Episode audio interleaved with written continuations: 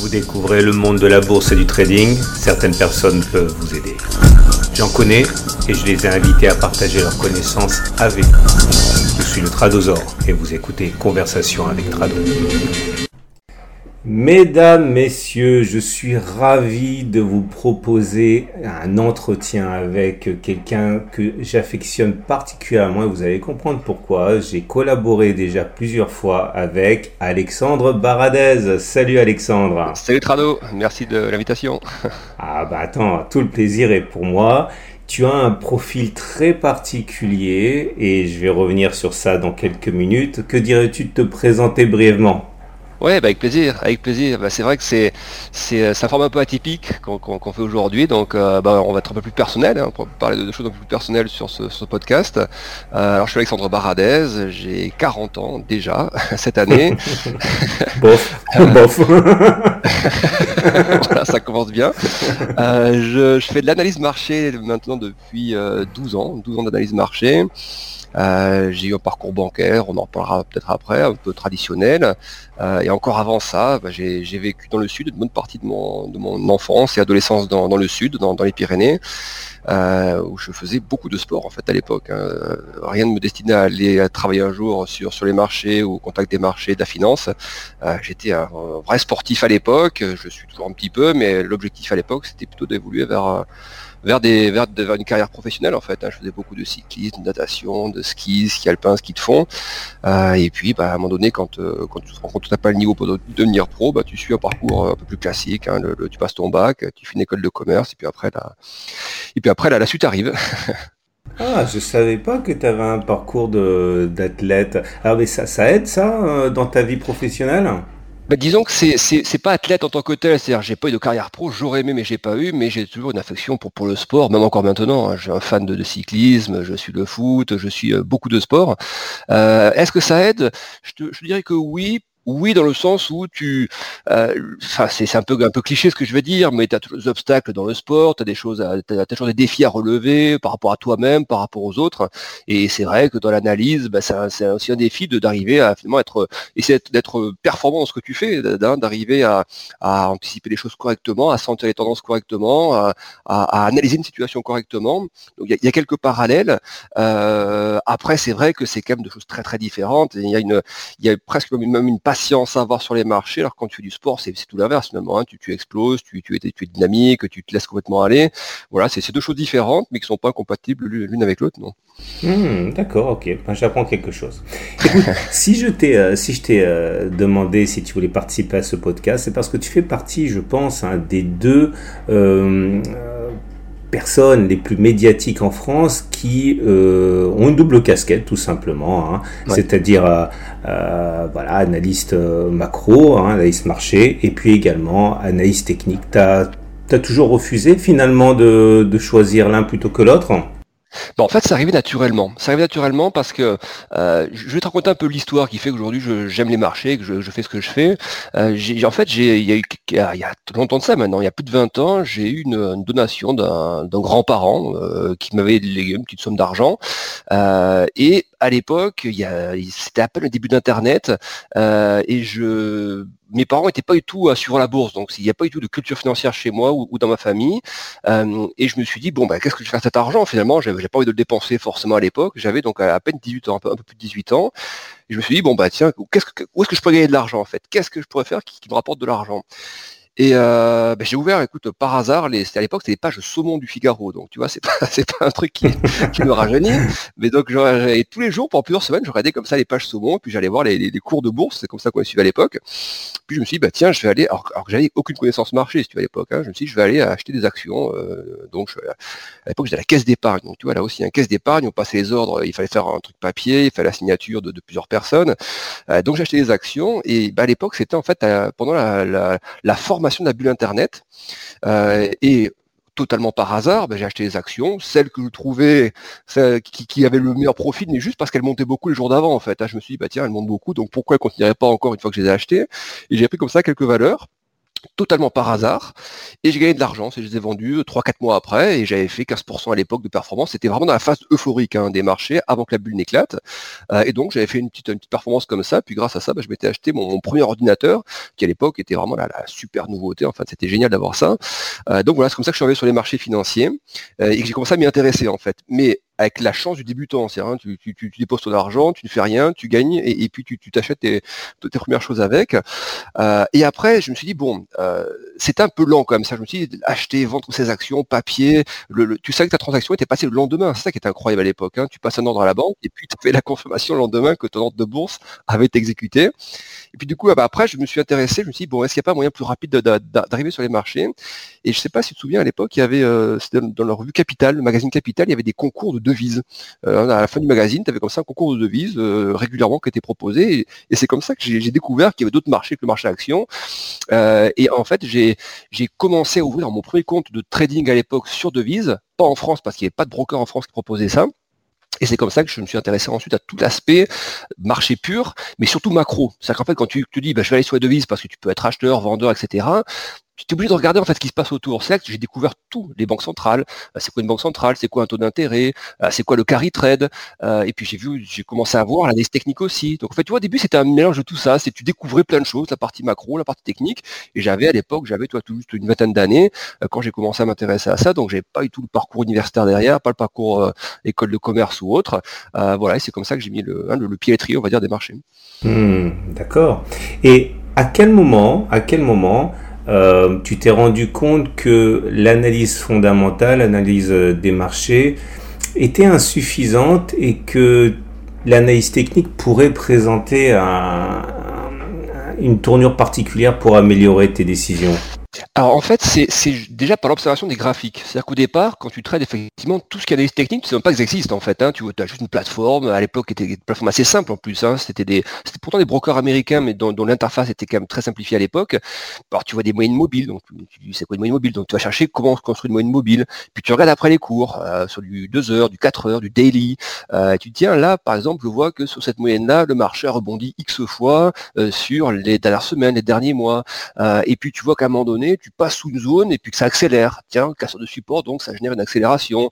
Euh, et en fait, c'est à ce moment tu te dis, il y, a, des niveaux tu te rends compte qu'il y a des niveaux sur lesquels tu vois des, des mouvements de marché qu'il n'y avait pas avant en fait.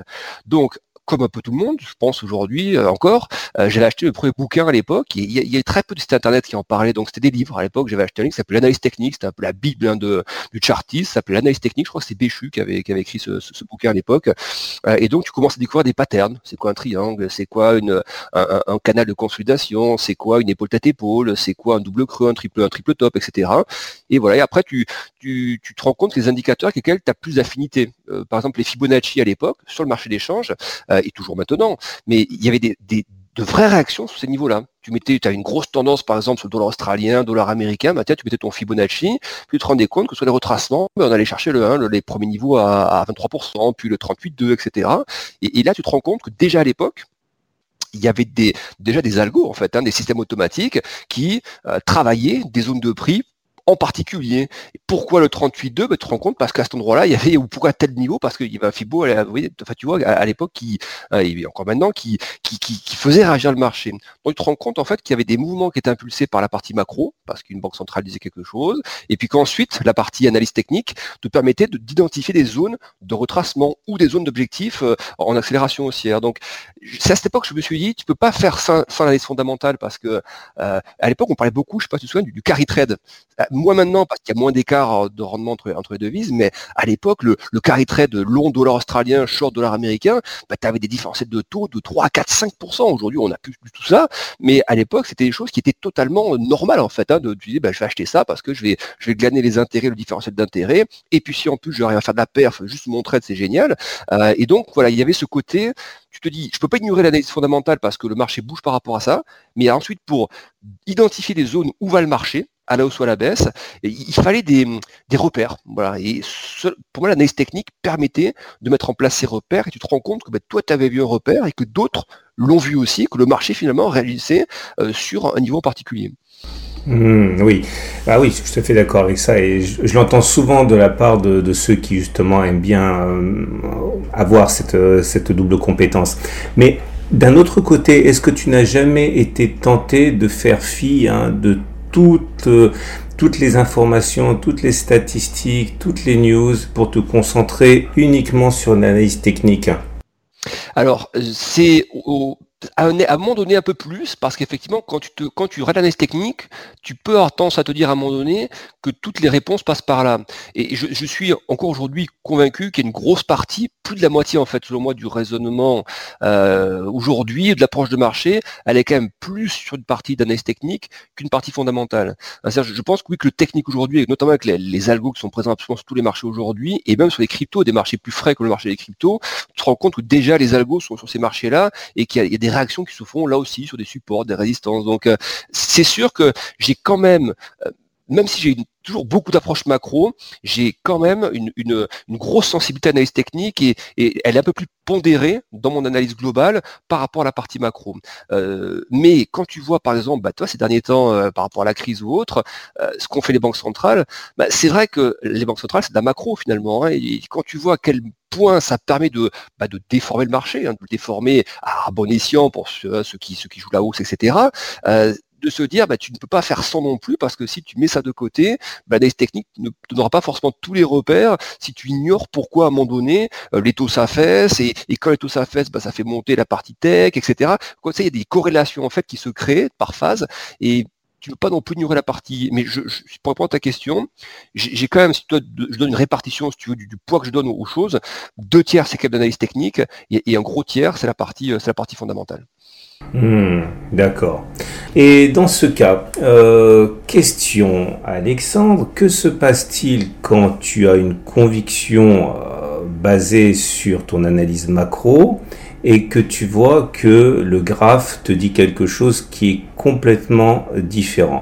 C'est pas c'est pas une, une, question qui est gratuite, c'est parce que euh, c'est un petit peu c'est un petit peu une des raisons pour laquelle euh, la plupart des euh, des euh, bah, des investisseurs ou même des traders décident finalement d'opter euh, pour une euh, pour une, une, une, technique plutôt qu'une autre afin d'avoir géré cette espèce de, de schizophrénie hein, entre quelqu'un ouais. qui reçoit des messages différents. Comment tu fais? Oui, c'est vrai que c'est, je suis d'accord que le terme, c'est un peu schizophrénique parce que euh, plusieurs fois, ça m'est arrivé, et comme je mets beaucoup de choses sur les réseaux, sur Twitter ou dans le market live, euh, on voit quand on a raison, quand on a tort, les gens savent hein, ce, que, ce que tu as dit sur telle, telle analyse et si elle s'avère être bonne ou, mauvaise. Et, c'est vrai qu'il y a une période où euh, j'avais du mal à réconcilier. Euh, C'était notamment un petit peu à l'époque Trump, en fait, hein, toute cette période-là où justement on a commencé à avoir des choses assez, assez fortes sur les marchés, avec le, le reflation de trade ou autre. Euh, j'avais parfois moi des convictions euh, ou quand tu voyais un flux, par exemple, d'informations macro, je me souviens d'une période comme ça, 2018, 2019, plutôt 2019 même, euh, où tu avais une dégradation en fait de, des données macro. Tu avais des indicateurs PMI, par exemple, manufacturiers en Europe, aux États-Unis, qui partaient un petit peu à la baisse, tu avais la partie service qui se tassait un petit peu, donc tu avais pas mal d'indicateurs comme ça qui, qui, se repliaient, et pour autant, donc moi à ce moment-là, si tu graphiquement, on pouvait identifier des phases qui pouvaient être des comme des, des, des, tops qui commençaient un peu à se former, tu vois, des figures un peu en épaule tête épaule, des, des, choses qui pouvaient traduire un début de d'essoufflement du marché. Et de l'autre côté, ce que j'avais sous-estimé, alors qu'elles avaient fait la preuve de, leur capacité euh, depuis des années, hein. mais c'est l'effet banque centrale. Hein, je ne sais pas si tu te souviens, à l'automne 2019, il y avait eu ce, cette tension sur le marché interbancaire, euh, notamment aux États-Unis, tu avais des taux interbancaires qui étaient partis euh, fortement à la hausse, des taux overnight, et pour moi, j'avais sous-estimé la capacité de la Fed à réagir à ce moment-là. Donc pour moi, c'était plutôt quelque chose de baissier parce que les indicateurs à ce moment n'étaient pas terribles. La partie macro était, enfin, elle, elle, était, elle était pas mauvaise, mais il y avait plusieurs ralentissements qu'on observait sur plusieurs gros indicateurs macro mondiaux. Mais comme en face de ça, bah, la Fed a essayé d'intervenir, de balancer de la liquidité, ils ont mis, je crois, 300-400 milliards euh, sur 3 ou 4 mois, eh bien, tu vois, là, il y a eu des, des, mauvaises analyses parce que euh, là c'est plutôt l'inverse. Je me basais sur la partie macro, de, donc ce que je voyais les stats avec un, un news flow qui devenait être, qui devenait un peu plus moyen. Donc je commençais à avoir une approche plus, négative en sous-estimant finalement que la Fed, à ce moment-là, pouvait faire ce qu'elle a fait. Et, euh, ça marche dans deux sens. Ça, parfois aussi, tu te dis, euh, là, je, vois un pattern qui peut être qui peut être haussier, et puis tu vas avoir une, une boîte ou une information, une rumeur qui va faire que le marché part à la baisse. Donc c'est vrai que c'est c'est ça la difficulté du, job en fait, hein, c'est se dire euh, d'arriver à, être euh, parfois assez neutre ou à, à arriver à, mettre de côté l'aspect macro quand tu vois une configuration et tu te dis bah ça c'est typiquement un pattern qui va être haussier ou baissier euh, et de se dire que même si la macro t'envoie des signaux qui vont dans un sens.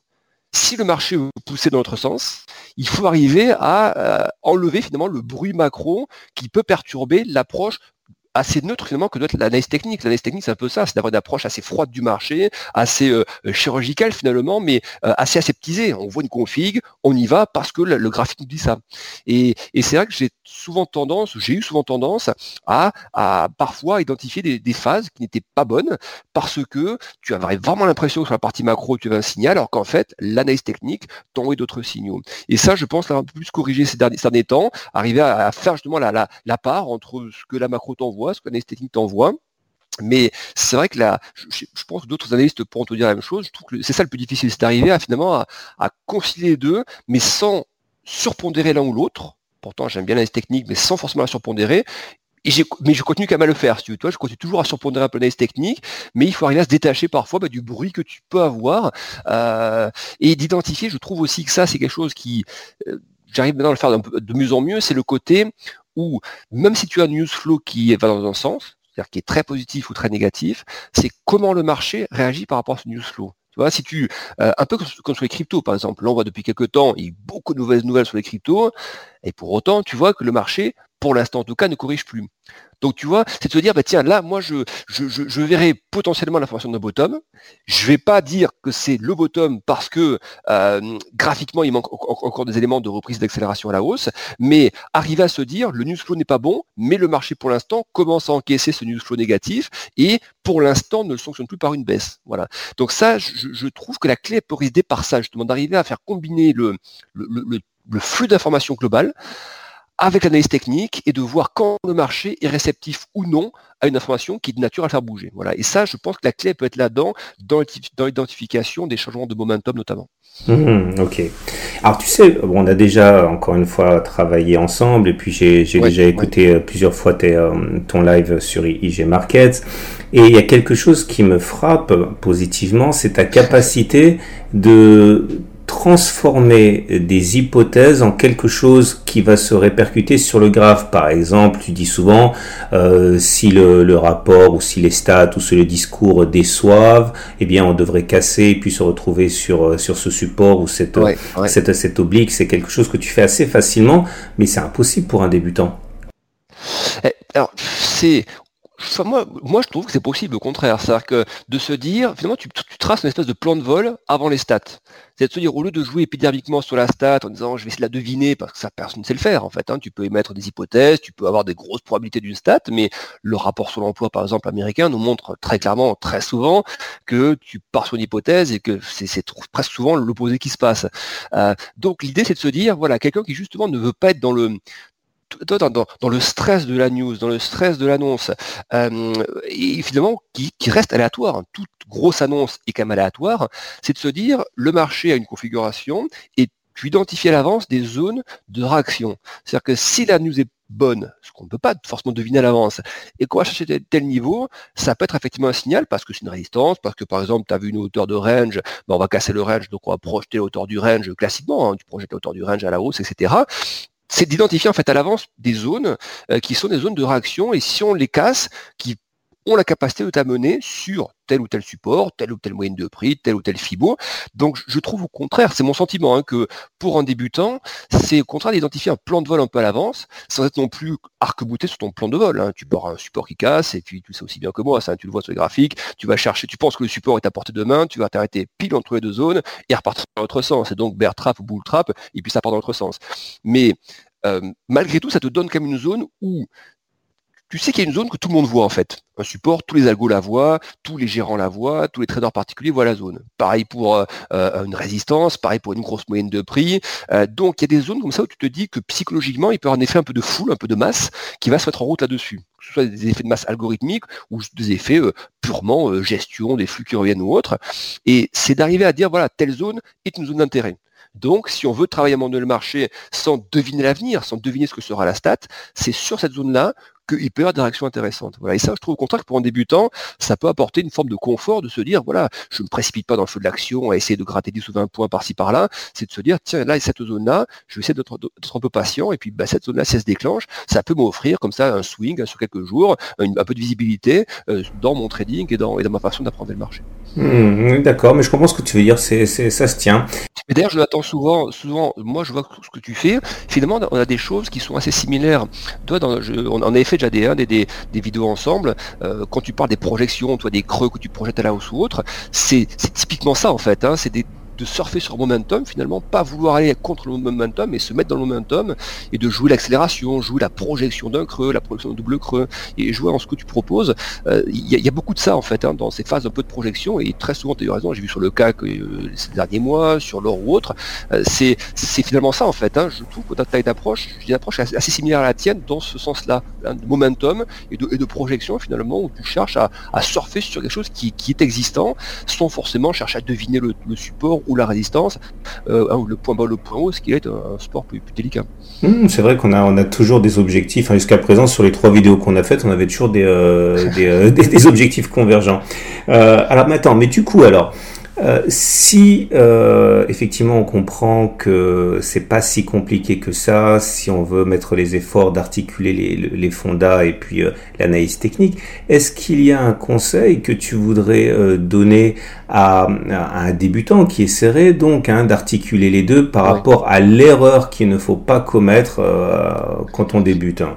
Bon, alors je pense que déjà quand on débute, c'est de ne pas charger ses graphiques. C'est que quand on parle d'analyse technique, tu as souvent tendance, quand tu débutes, à vouloir tout appréhender, te dire je vais essayer de tout comprendre le plus vite possible, de, voir le plus d'indicateurs, parce que plus j'en aurai, et mieux ce sera pour, euh, pour mon approche des, marchés. Et, c'est tout, enfin moi je pense c'est tout l'inverse, c'est d'arriver à mettre des graphiques assez épurés, graphiques en chandelier japonais, deux moyennes de prix, moi j'aime bien mettre les 50 et les 100, peu importe l'UT, hein, UT 1 heure, UT, UT 4 heures, UT, UT daily, weekly ou autre, les 50 et les 100 sont souvent des moyennes assez réactives, euh, euh, et, tu mets quelques indicateurs type Fibonacci, mais sur des phases plutôt longues, pas, pas sur le mouvement des deux dernières heures, sur un mouvement où tu as eu un bon mouvement de marché pendant plusieurs jours, plusieurs semaines.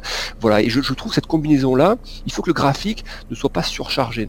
Euh, tu mets les gros supports, les grosses résistances, les obliques, hein, les obliques supports, les trendlines ou autres. Voilà. C'est le premier conseil que je donnerais, c'est celui-ci, c'est d'arriver à faire des choses assez épurées, parce que finalement le marché, je ne veux pas dire que c'est pas simple le marché, au contraire, hein, euh, tout le monde les voit les statistiques de ceux qui gagnent, de ceux qui perdent, il y a plus de gens qui perdent dans ceux qui traitent à, court moyen terme que ceux qui gagnent, donc euh, il y a bien une difficulté à appréhender le marché.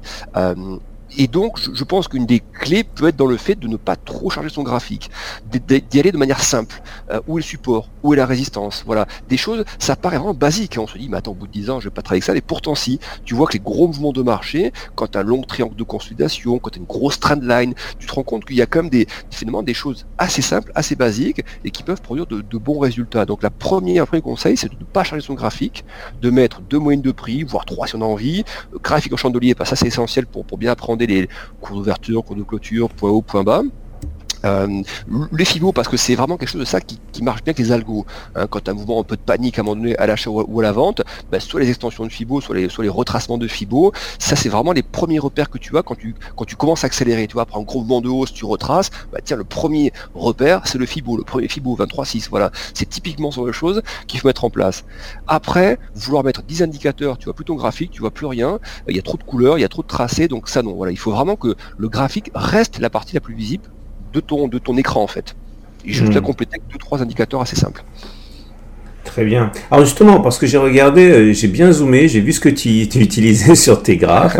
j'ai vu que tu utilisais indifféremment les, euh, les moyennes mobiles 50-100 euh, simples, mais aussi exponentielles de temps en temps.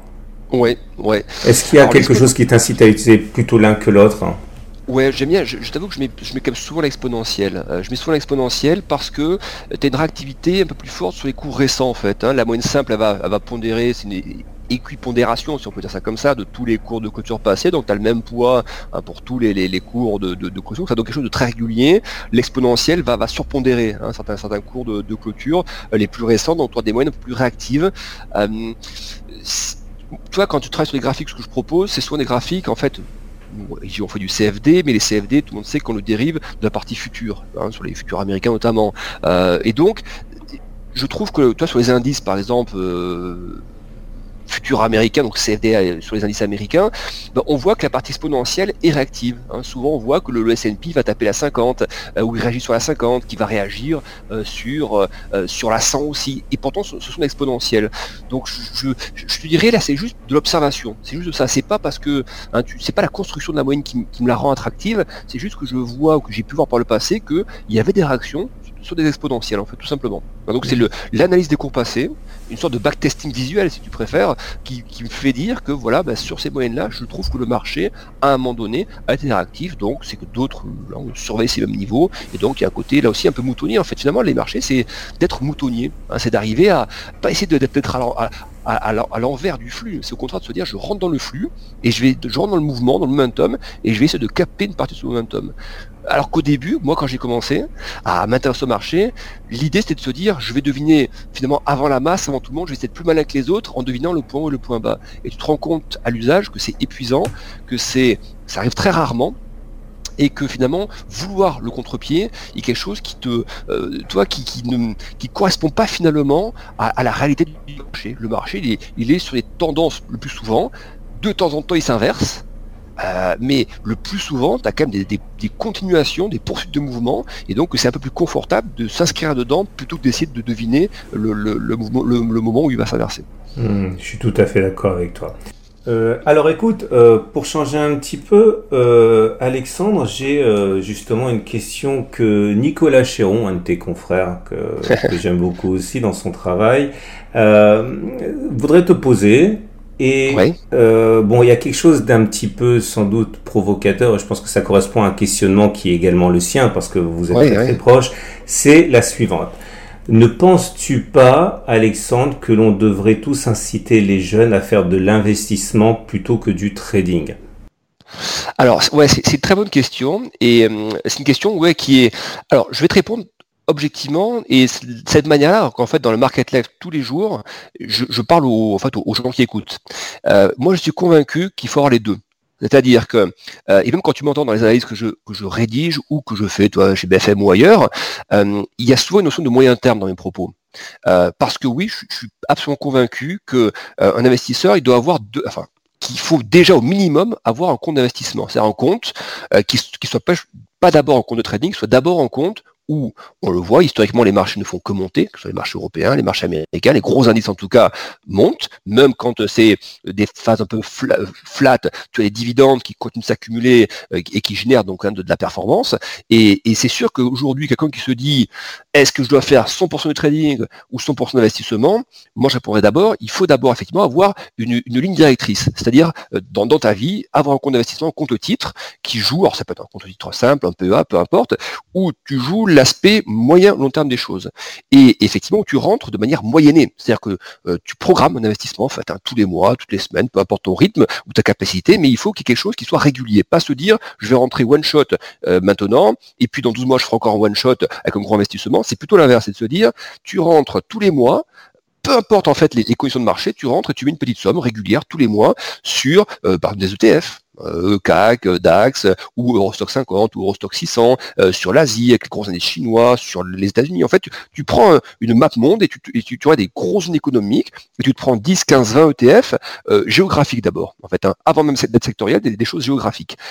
et on le voit, tu aurais des courbes de capitalisation des indices mondiaux, ça ne fait que monter. Et même quand il y a des trous d'air, bah, les banquiers centraux arrivent, limitent le trou d'air et ça repart. Ça peut être plus ou moins long ces phases-là, ça peut durer parfois plusieurs années, mais quelqu'un qui moyenne, je suis effectivement totalement convaincu, et là je partage 100% l'avis de Nicolas, sur la nécessité même hein, de d'investir de, cette manière-là.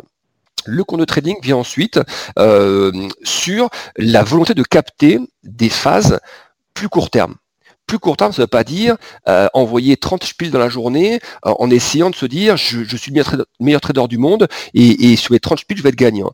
C'est pas comme ça que je le vois. C'est d'arriver à capter à un moment donné, à court terme, des phases où tu te dis, je veux pas faire ça sur un compte d'investissement parce que c'est trop réactif par rapport à mon compte d'investissement, mais je veux pas non plus rater, par exemple, si tu vois qu'un marché a beaucoup grimpé, tu te dis, bon, bah, à un moment donné, il va corriger, donc, tiens, si je veux un petit peu shorter ce marché, parce qu'il peut y avoir 5, 6, 10% de correction.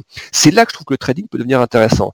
Pour justement ne pas toucher ton compte principal, euh, rester calme dans des phases où tu sens qu'il y a quelque chose qui va se passer et tu veux être dedans, et où tu, ta capacité d'intervention va être de l'ordre de quelques heures parfois à quelques jours. C'est sûr que le compte trading, tu t'en sers pas pour aller sur 12, 18 ou 24 mois. Hein. C'est pas, vraiment l'objectif du compte trading. Euh, les plateformes comme IG, c'est tous les marchés disponibles, mais c'est quand même pour des investisseurs qui veulent être là quand l'action se passe, mais pas forcément pour rester 10 ans dessus. Hein, donc, mais c'est pas non plus forcément pour faire du, micro trading à la seconde près où euh, en 3 secondes tu vas acheter et vendre. Ça, tu peux le faire si tu as envie, mais moi mon sentiment c'est qu'effectivement je verrais plus ça comme un compte où tu vas capter à un moment donné parce que tu vas sentir qu'il y a quelque chose qui se passe. Euh, tu casses une résistance par exemple, tu sens pendant plusieurs jours pour chercher le niveau suivant, le marché peut bouger. Voilà, c'est à ce moment-là je trouve que le, le, trading devient intéressant. Pas si on appelle ça encore trading en fait, c'est du de l'investissement de court terme, de moment mais sur quelques jours, quelques semaines parfois aussi, toi, sur des choses comme l'argent ou autre, tu peux le travailler sur quelques semaines, euh, sans forcément te dire je vais faire ça sur, sur 12 ou 18 mois. Voilà. Et donc, selon moi, les deux sont complémentaires. C'est pas opposer l'un à l'autre, c'est d'avoir les, deux, les deux capacités de dire je veux pas être en dehors du marché parce que les marchés historiquement ne font que monter, les marchés actions, mais avoir la capacité aussi de se dire, il y a parfois des, des, marchés qui sont un peu spécifiques, tu vois, si tu travailles de matière première, bah c'est vrai que travailler sur un de tes actifs, des, véhicules financiers qui sont plus souples pour travailler sur telle ou telle matière première, euh, plutôt d'avoir un ETF, à ce moment-là, bah, tu vas plutôt passer sur un compte de trading en disant, bah, tiens là, je vais acheter un peu de pétrole ou, vendre un peu d'or ou acheter un peu d'argent. Là, c'est clair que les, les, les comptes de trading par rapport à ça sont intéressants parce que tu as un très bon cours, tu as, une bonne liquidité, tu as des spreads qui sont intéressants, euh, ça coûte pas forcément très cher de garder la pause pendant quelques jours, il y a toujours des, frais de portage, de financement, mais c'est si tu, travailles sur quelques jours, ça ou quelques semaines, ça reste parfaitement euh, faisable et, pas forcément très cher encore une fois. Hein. Donc euh, bien distinguer les deux, mais les deux pour moi sont parfaitement compatibles, parfaitement compatibles. Ouais, c'est complètement en phase c'est une question de Nicolas, parce que Nicolas, je pense qu'il a les mêmes questions de la part des gens qui l'écoutent. C'est, c'est, c'est, il faut pas opposer deux catégories. Parfois, tu peux un peu tendance à voir ça. On s'oppose les macros par rapport aux techniciens, euh, les, euh, les investisseurs de long terme par rapport aux, traders. Et au contraire, je pense que tout est. Euh, déjà, j'aime pas l'opposition moi à la base. Hein, j'aime pas les clashs ou le conflit. Mais au-delà de ça, je trouve qu'il y a une vraie utilité d'avoir les deux. En fait, hein. c'est, au-delà de la simple opposition. C'est au contraire de l'utilité de, de faire converger les deux, d'avoir d'un côté quelque chose de train de, tu vois, de, tendance euh, où tu joues le, hein, le côté non-stop en fait. Tu, joues sur 10, 15, 20 ans, tu joues ton ta retraite, voilà, peu, voilà tu, tu, joues ton ta capacité de, de constituer un patrimoine financier. Et là, il faut investir, c'est clair, de manière régulière. Et l'autre côté, l'aspect, euh, je veux capter une tendance sur quelques jours, quelques semaines. Voilà. Et là, le compte de trading est parfaitement adapté à ça. Hmm. c'est complètement en ligne avec ce que dit euh, Nicolas Chiron aussi, je pense. Écoute, moi je le fais. Et à part des choses un petit peu anecdotiques, j'ai un seul ETF. J'ai un ETF monde. Donc tu vois, euh, qu'est-ce que tu penses, puisque tu as abordé le sujet et que tu l'as creusé, qu'est-ce que tu penses d'une stratégie qui consisterait à uniquement acheter un tracker, un ETF monde, plutôt que des ETF euh, régionaux, puis sectoriels, etc. etc. Alors, la simple, le simple, enfin, je le ferai de manière prudente dans ce cas-là. Pourquoi? Parce que l'ETF, tu as un émetteur en fait derrière. Euh, normalement, un ETF ne disparaît pas. Il, suit un cours sous-jacent ou un panier sous-jacent, donc il réplique en fait hein, quelque chose. Euh, simplement, le fait que ça dépend quand même d'un émetteur, là l'ETF il est géré, c'est comme un, un fonds, c'est une sorte de fonds, on appelle ça la gestion passive, certains ETF sont plus ou moins passifs d'ailleurs, hein, c'est des ETF qui sont parfois plus actifs que d'autres, mais tu dépends quand même d'un émetteur. Euh, et donc sa capacité à bien gérer l'ETF c'est sûr que le risque d'accident sur un ETF monde, il est quasi nul. Mais il y a eu un exemple par le passé, c'est un cas un peu particulier certes, mais on se souvient de, de, l'épisode de vol qu'il y avait eu euh, en 2018, début 2018. Hein, tu beaucoup de paris short volatilité, les mois qui précédaient, et puis à un moment donné, début, début, début 2018, la volatilité a explosé d'un coup. Gros pousse la volatilité, le VIX qui s'envole d'un coup, et tu as un ETF qui pourtant jouait donc le côté euh, short volatilité, donc tu gagnais de l'argent hein, quand, tu, quand tu shortais cet, ETF, et eh bien, quand la volatilité s'est redressée, ensuite elle est retombée quelques jours après cette vol, eh bien l'explosion de la vol, tu te dis bah, l'ETF il va effectivement subir l'explosion de la vol, et puis quand la vol va retomber, l'ETF va retrouver son cours normal, eh bien non, l'ETF a a été liquidé en fait. Hein. Le fonds a été liquidé euh, parce que bah, le, gérant n'a peu la capacité d'absorber ce choc-là. Et donc tu vois, on se dit le TF ne fait que répliquer, donc il n'y a pas trop de risques. dans certains cas, c'est très rare, hein, je, te, le concède, mais c'est arrivé qu'un ETF vale zéro malgré le fait que le sous-jacent lui-même ne valent pas ça. Hein. Donc euh, voilà, c'est pour ça que je trouve qu'il y a aussi quand même la nécessité de, dispatcher un peu des ETF euh, de manière, tu peux te garder une répartition mondiale, mais il me semble que vouloir le faire en ayant 10-15 ETF, ça coûte pas beaucoup plus cher. Les ETF aujourd'hui, tu les achètes avec des frais de transaction qui sont, qui sont quasi nuls, voire nuls. tu as, des frais de gestion, mais qui sont assez limités dans l'ETF. Voilà. Et même, je vais te parler de la part IG, mais même IG, on dérive les ETF. Que IG dérive tout, on dérive les devises, les matières premières, les indices, mais aussi les ETF. C'est-à-dire si à un moment donné tu, as envie de faire un j'aime pas le mot pari, mais un investissement de quelques jours, quelques semaines, euh, mais que tu veux quand même passer par un ETF, mais sans avoir acheté l'ETF euh, en tant que titre, tu peux aussi l'acheter sous forme de dérivé en fait. Hein. Euh, et, c'est pour ça que IG, on propose la plupart des gros ETF, iShare ou autres, tu les trouveras dérivés chez IG. Donc ce qui montre aussi qu'on sait que les gens aiment bien ça, qu'ils ont besoin de travailler sur les ETF et que parfois ça c'est pas forcément un véhicule non plus de trop long terme. Ça l'est de préférence un véhicule de long terme, pour un investissement de long terme, mais ça peut aussi servir d'outil un peu spéculatif quand tu sens qu'à un moment donné, tu vois, sur les matières premières, ou sur les devises, euh, ou sur les taux même, hein, tu, as un coup à, à tenter sur quelques jours ou quelques semaines. Hmm. C'est très bien d'avoir euh, effectivement rappelé que euh, les ETF, hein, c'est, ça, ça, vit que tant que l'émetteur vit et que c'est plus prudent effectivement, même si on fait un, un all-in sur un, un, ETF monde, de diversifier et se mettre chez des euh, chez plusieurs émetteurs. tout à fait, je suis tout à fait d'accord avec ça. Euh, écoute, revenons un petit peu aux techniques, Alexandre. J'ai regardé tes graphes plusieurs fois et bon, on retrouve cette, euh, cette philosophie de, du, voilà, faut que ça reste un petit peu épuré, dépouillé. J'ai vu le MACD, j'ai vu le stochastique. Euh, si on te tord le bras bien fort et que tu dois garder un seul indicateur, lequel tu gardes et comment tu l'utilises? Alors, je, vais même être, être jusqu'au boutiste par rapport à ça. Je pense que même sans, MACD et sans stochastique, si tu devais vraiment me dire, voilà, tu garderais quoi?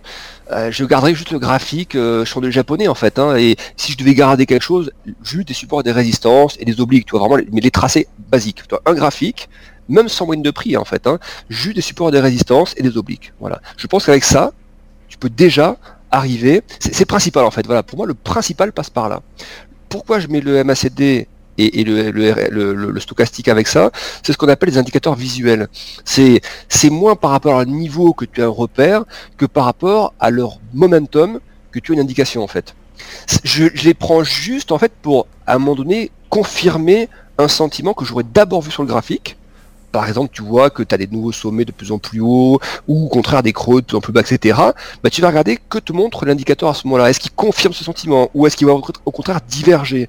Est-ce que l'indicateur, le MACD par exemple, va partir, va marquer des sommets de plus en plus bas, alors que le graphique, lui, va te montrer des sommets de plus en plus hauts? Donc ça, attention, divergence baissière, on sait comment ça peut se terminer, c'est pas toujours le cas d'une baisse derrière, mais ça peut déclencher des baisses, donc en fait, tu vas d'abord utiliser le graphique avec les supports, des obliques, des trendlines qui vont supporter tes, cours. Et puis si à un moment donné tu vois que tu casses la trendline et qu'en plus tu avais ta divergence baissière sur le MACD, tu vois, tu as, tu as d'abord le, moi je vois d'abord le signal de cassure de l'oblique qui vient être confirmé parce que je voyais depuis déjà plusieurs jours, plusieurs semaines se faire sur le MACD ou, le stochastique. Voilà.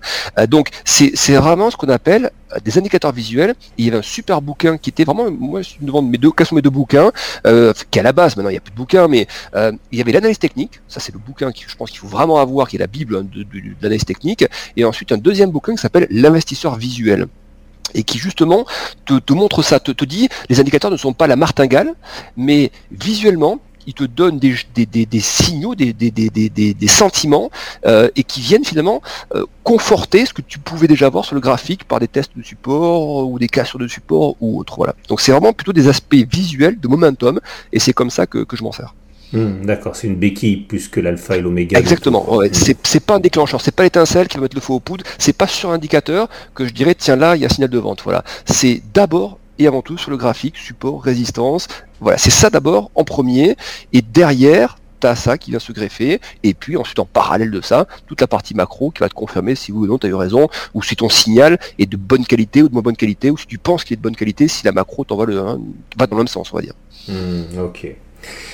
On attend une news très importante, ok? Est-ce qu'il y a quelque chose sur le graphe qui te fait dire que cette news, quelle qu'elle soit, ne va pas être bien acceptée? Alors, oui, quand tu sens, par exemple, bah, tu vois, par exemple, avant la Fed l'autre jour, hein, la, réunion de la Fed, euh, il y avait un consensus assez large.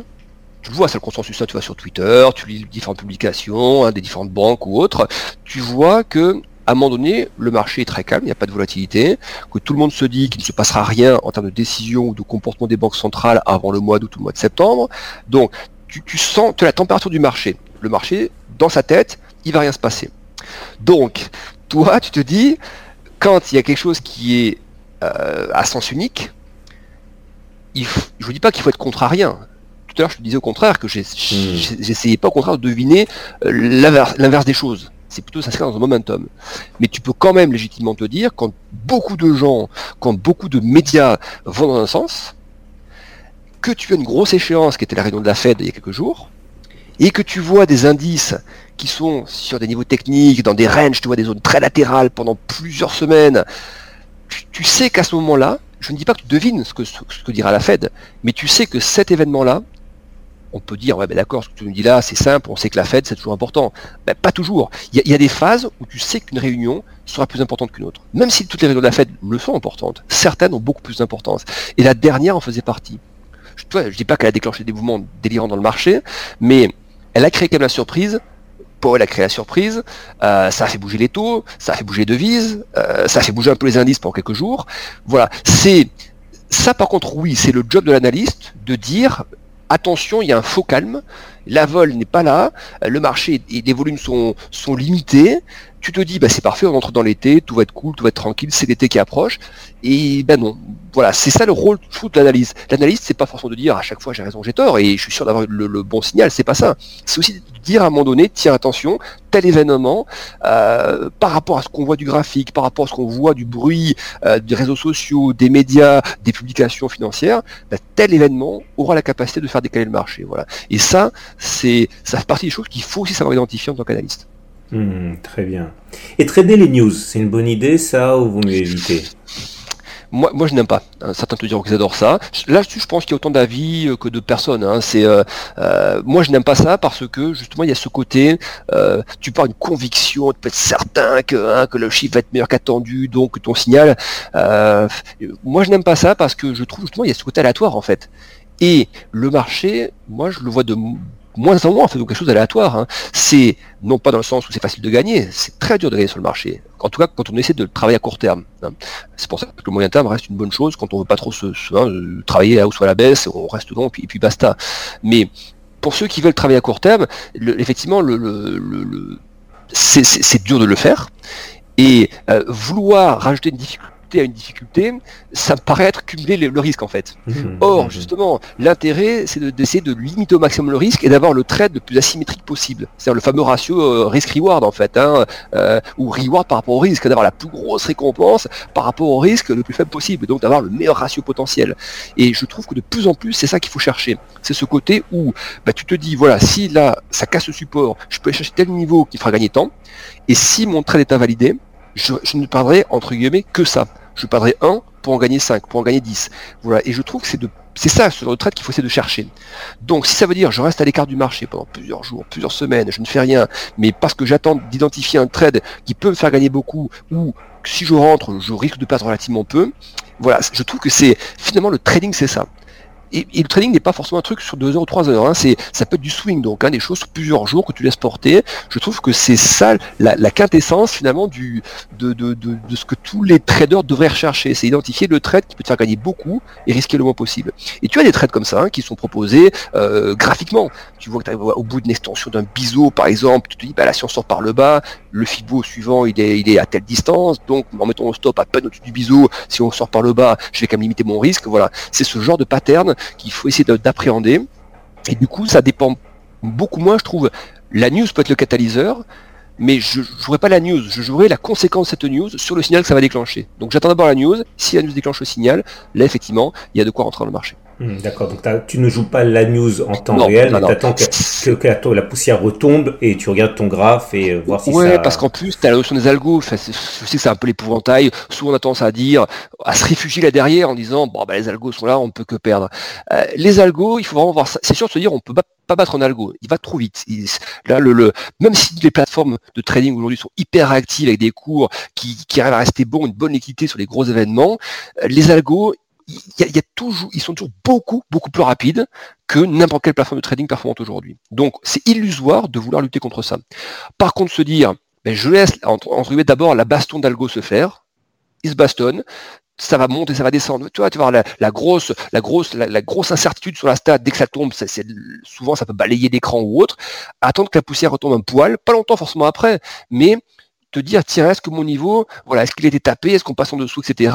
Et même si c'est 30 secondes après, une minute après la stat, il y aura déjà, je dis pas des meilleures conditions de marché, mais la stat sera tombée, l'incertitude sera levée.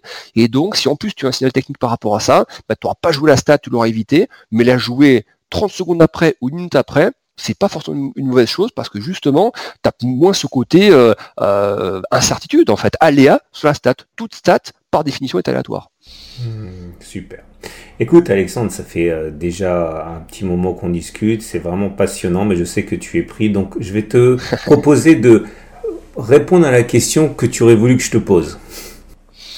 Euh, la question que j'aurais voulu que tu me poses, c'est est-ce qu'à un moment donné, l'analyse n'est pas frustrante dans le sens où du coup, tu, fais des analyses. Hein, tu n'es pas trader en salle de marché, tu n'es pas gérant de fonds. Est-ce que l'analyse n'est pas frustrante à un moment donné par rapport à ce que tu vois du marché, ce que tu pourrais faire dans le marché Voilà, ça c'est la question que tu pourrais me poser par exemple. Vas-y. Je te laisse répondre.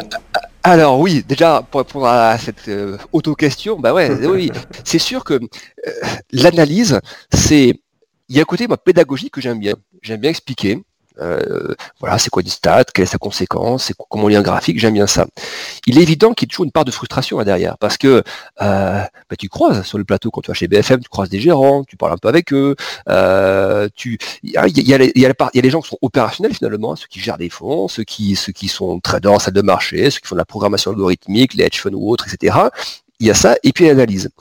Euh, et finalement, je me suis euh, résolu au, fait que euh, bah, tu peux être analyste, et c'est pas parce que tu es analyste que tu es entre guillemets quelqu'un qui n'a pas pu devenir trader ou autre.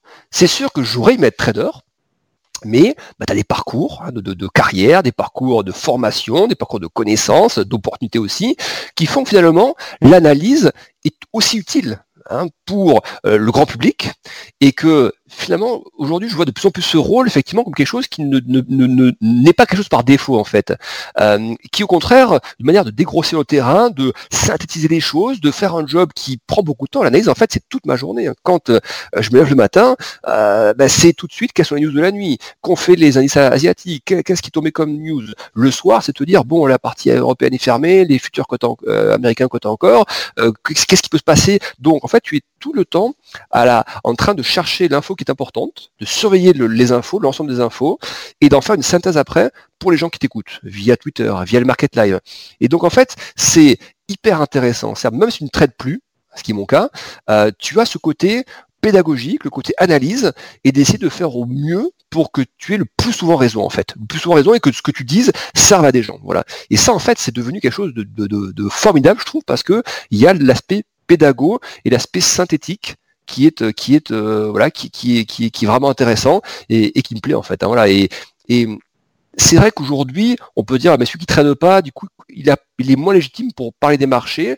Moi j'aime pas cette vision là des choses parce que tu te rends compte dans plein de métiers dans plein de jobs aujourd'hui c'est le cas un, ingénieur Formule 1 par exemple, euh, il n'est pas forcément bon pilote. Il n'a même peut-être jamais été pilote. Euh, un bon ingénieur aéronautique, c'est pas un pilote d'exception. Hein, et, c'est pour ça c'est pas incompatible avec tu parles d'excellents ingénieurs ou autres qui, participent à, la réussite et, qui pour autant ne sont pas hein, les, pilotes. Donc euh, c'est pour moi deux choses effectivement distinctes.